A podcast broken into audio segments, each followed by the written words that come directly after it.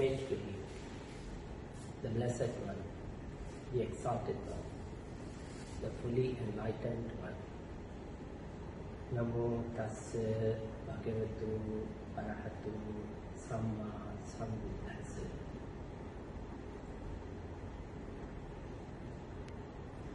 What if there is no life after the death?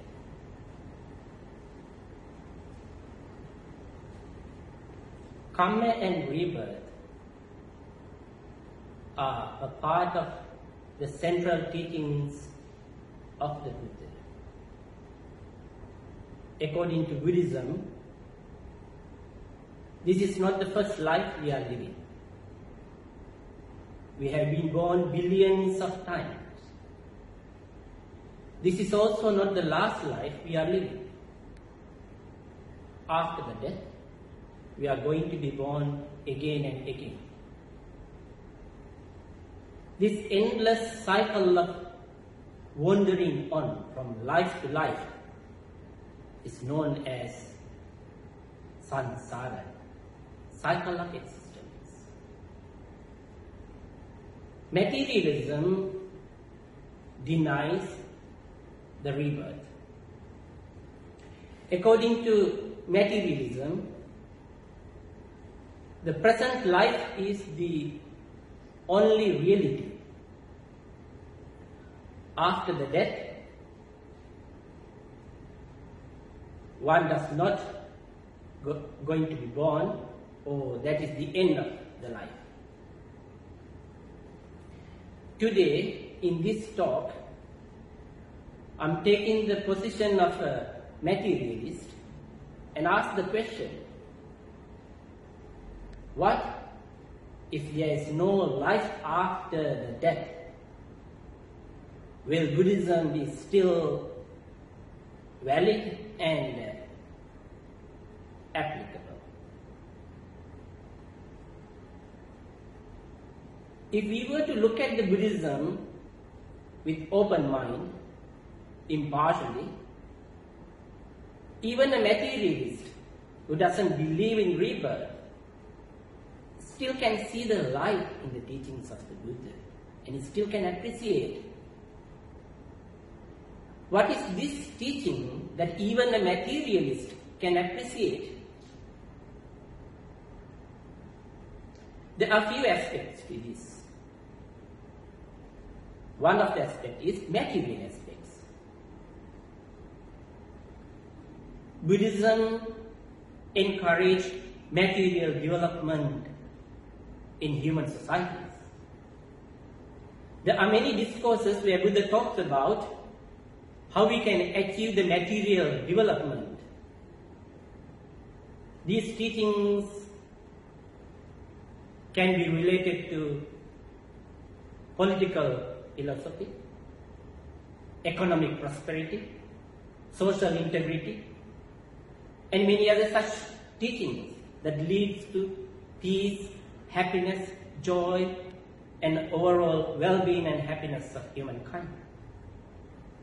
In many discourses, Buddha emphasized the importance of people-friendly government, the integrity and the honesty of the rulers. Politicians, they are to work for the well-being and happiness of not only of human beings, but even for the well-being of animals and uh, plants and trees, flora and fauna. In Chakravarti Sihanada Sutta, the Buddha very clearly says that it is the duty of a ruler to provide lawful protection for all the citizens, including the animals, birds and bees. Buddha also emphasized economic prosperity.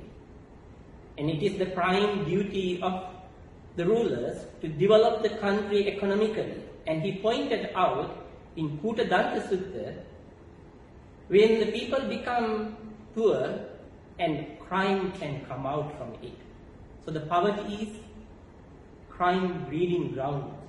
So Buddha says, Dalidyang bhikkhave dukkha, poverty is miserable. Buddha never glorified the poverty. He encouraged all the people to work diligently to achieve the wealth.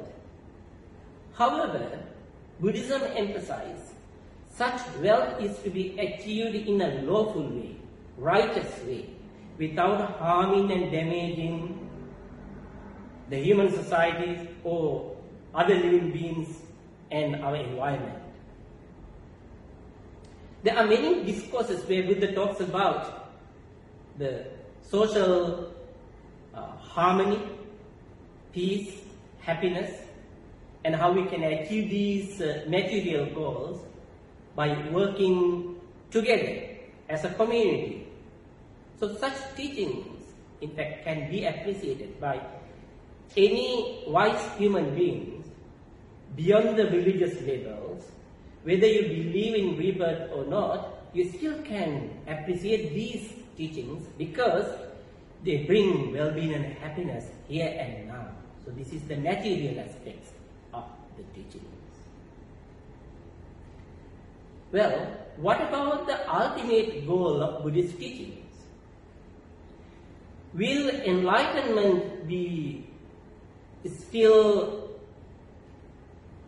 practical and applicable and valid if there is no life after the death. According to many religions, the last goal can be achieved only after the death.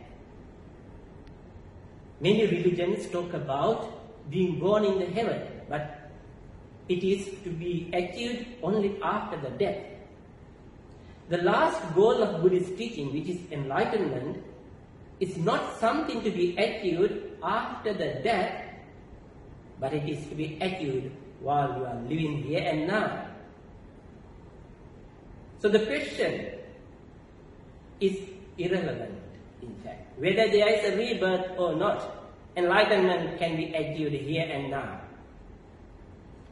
As the Buddha pointed out in Rohitassa Sutta, he says, in this fettern long body, with its perception and thoughts, I proclaim the world, its origin, its cessation and path leading to its cessation. Here, what he is referring is four noble truths are to be realized within the body and mind, within the five aggregates of clinging. Four Noble Truths,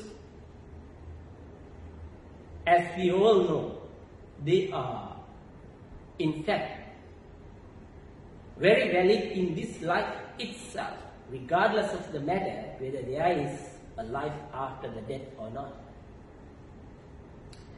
The first truth point out problematic situation that we all human beings caught up Every human being wants to be happy. We wish to be happy, joyful, peaceful human beings.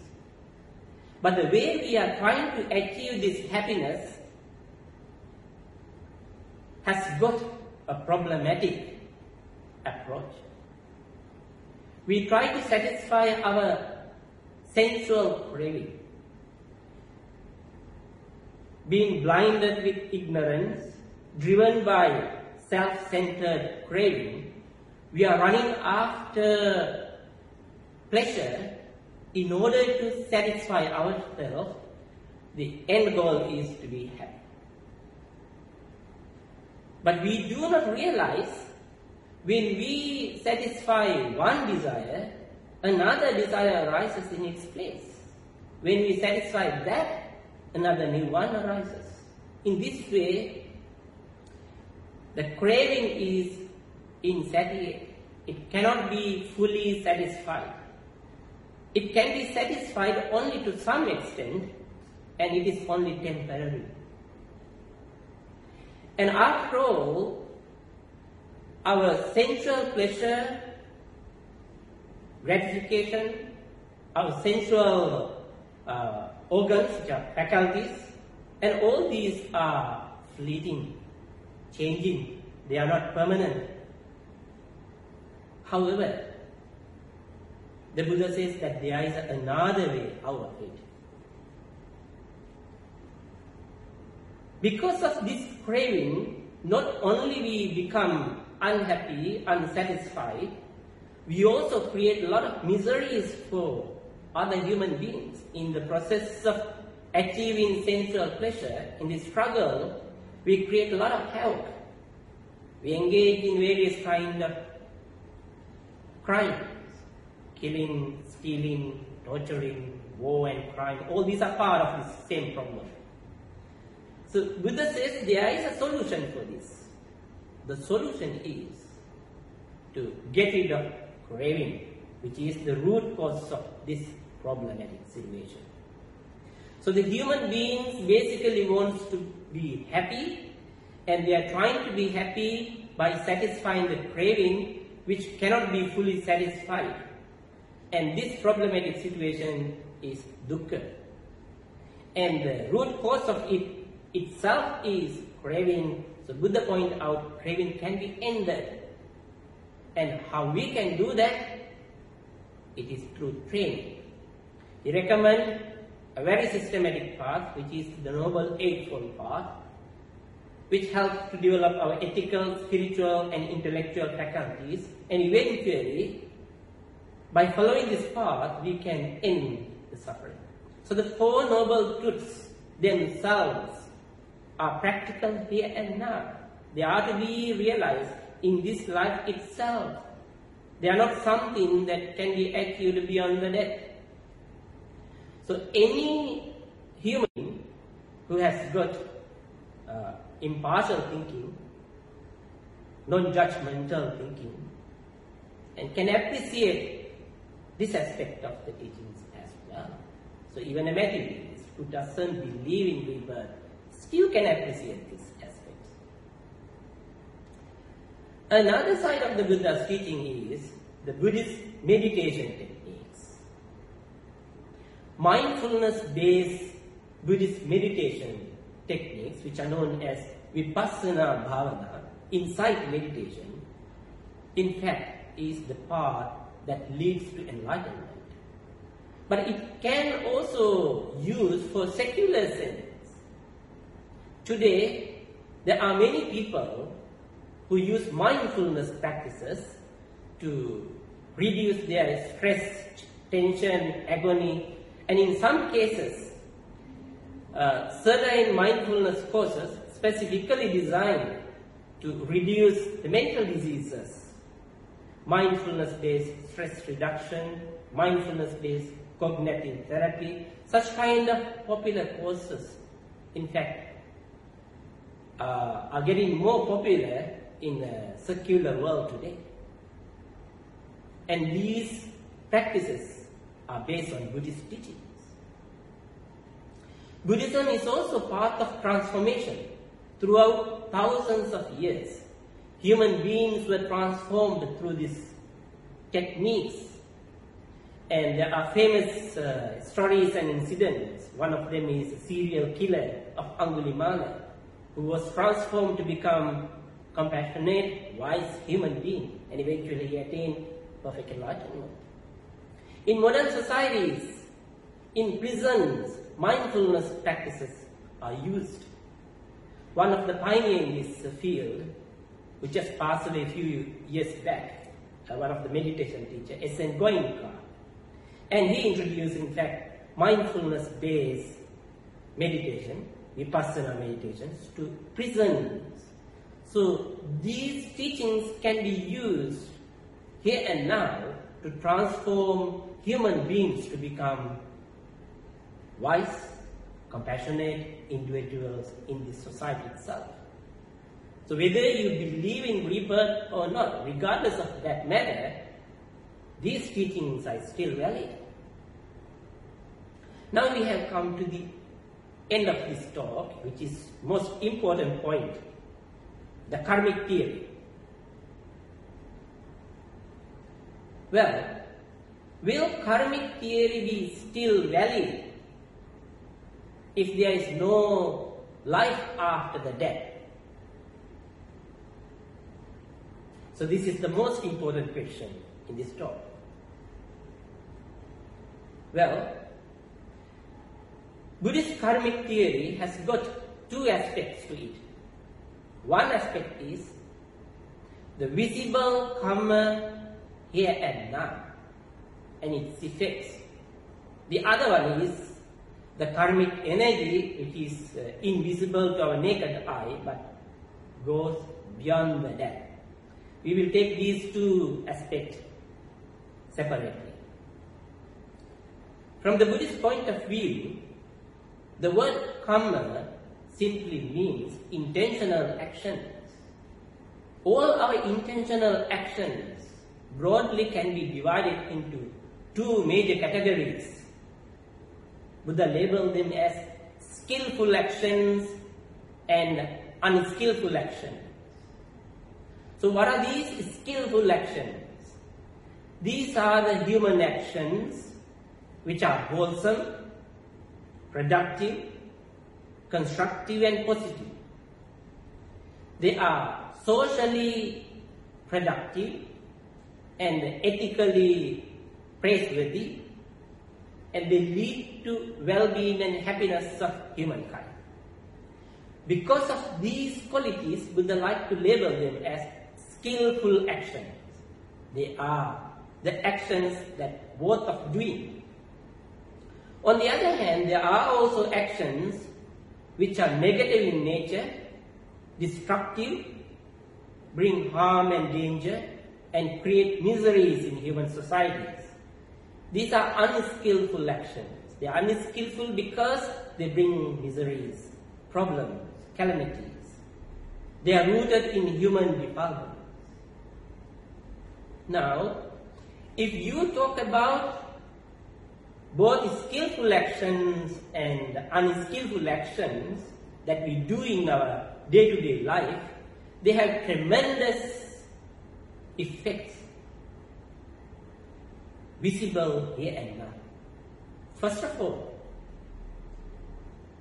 when you do a skillful action, you are the one who is going to experience it. Suppose your mind is full of compassion, loving kindness, goodwill, generosity, and when your mind is full of such wonderful thoughts, whatever the actions that you are going to do, these actions are beneficial, wholesome actions. When you do such actions, you are the first human being who experience bliss and happiness within yourself. So this is your own experience. You do not need to wait for your next life, visible here and now. And these actions, on the other hand, has got tremendous influence in your character development. If you were to have these wholesome thoughts, and based on these wholesome thoughts, if you were to speak, if you were to behave, and eventually these thoughts, words, and actions will build up, will build up your character. You will become a wholesome human being, a compassionate human being. So that is visible here and now. On the other hand, as a human being, our thinking, our speech, and our actions, they all have got influence to other people, to the society, to our environment, wherever we live. And our thinking, our speech, and our actions can influence the people and society, and even flora and fauna. In this way, the actions can be visible here and now. In the same way, the negative side, unskillful action as well. If you were to have these negative, destructive thoughts like hatred, ill will, jealousy, anger, cruelty, you are the one who is going to experience it, become miserable. If you were to cultivate them through your speech and actions, then you are the one who is developing such a negative, miserable character. And after all, these actions will have repercussion in the society itself, and you will bear the fruit of these actions. So these visible side of the karma can be appreciated by any human being who has common sense and who, who has uh, impartial uh, thinking and uh, non-judgmental approach can appreciate this karmic aspect of the teachings. Now the other aspect of the karma, which in Buddhism it talks about, that karmic energy that we produce in this life itself can go beyond the death, which will link with our rebirth. Perhaps this is the only aspect we cannot prove if we say that there is no rebirth. Or if we say that what if there is no life after the death? So if we take that approach, perhaps this is the only point which we may have some doubt. However, even that we can have a different approach.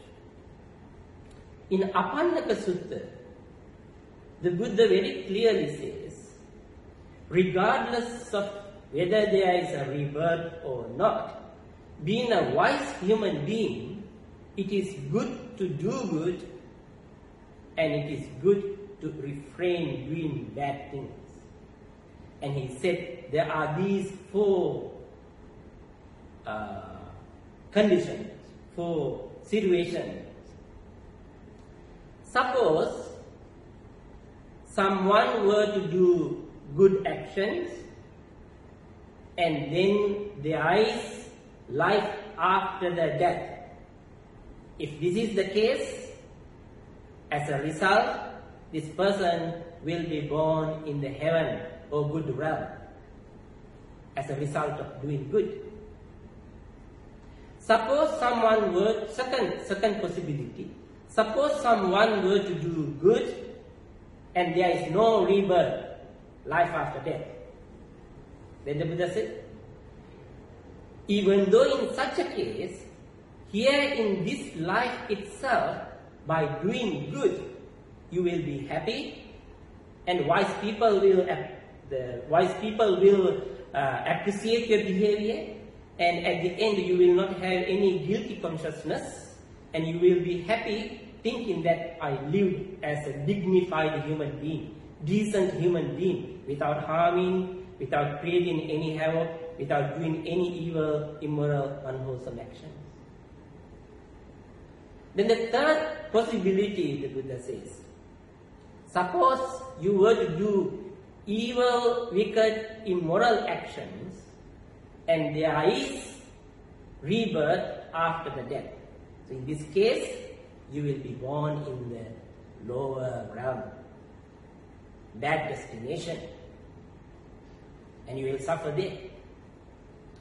And the fourth possibility, you were to do evil, wicked, immoral actions, and there is no rebirth, life after death, the Buddha says it's still in this life itself you will be unhappy, miserable human being. The reason? Because you have developed such a nasty, miserable character, and these defilements that you develop as greed, hatred, ill will, jealousy, anger, cruelty, and they will make you feel unhappy. And uh, wise people will not appreciate your way of behavior. And after all, in any society, and uh, you will be uh, perhaps imprisoned or punished by the government, by the law and order. And even in this kind of situation, and you will still suffer Because of these four conditions, Buddha says that it is good to do good and it is good to refrain doing bad things. So now, we have come to the end of this talk. Karma and rebirth is central teachings of the Buddha, or rather a part of central teachings of the Buddha. Even if we were to take the position of a materialist and were to deny the life after the death, still Buddha, still the teachings of the Buddha will be valid and applicable and practical. For the reason, the teachings of the Buddha which emphasize material development is visible here and now. Material development has to go with mental cultivation. Four Noble Truths, dependent origination, three marks of existence, such Buddhist philosophy is still valid here and now, even though you were to deny rebirth, still can be applicable. And especially Buddhist meditation teaching techniques, which is vipassana meditation, can be used even in secular societies to achieve well-being and happiness of the humankind. And even the karmic theory, the visible aspect of the karmic theory is applicable here and now. And if you were to deny the, the invisible karmic aspect which can go beyond that, is still if you were to use your common sense, and it is good to do good, and it is good to refrain doing bad. Okay, I think this much is, is enough as a talk. Thank you so much.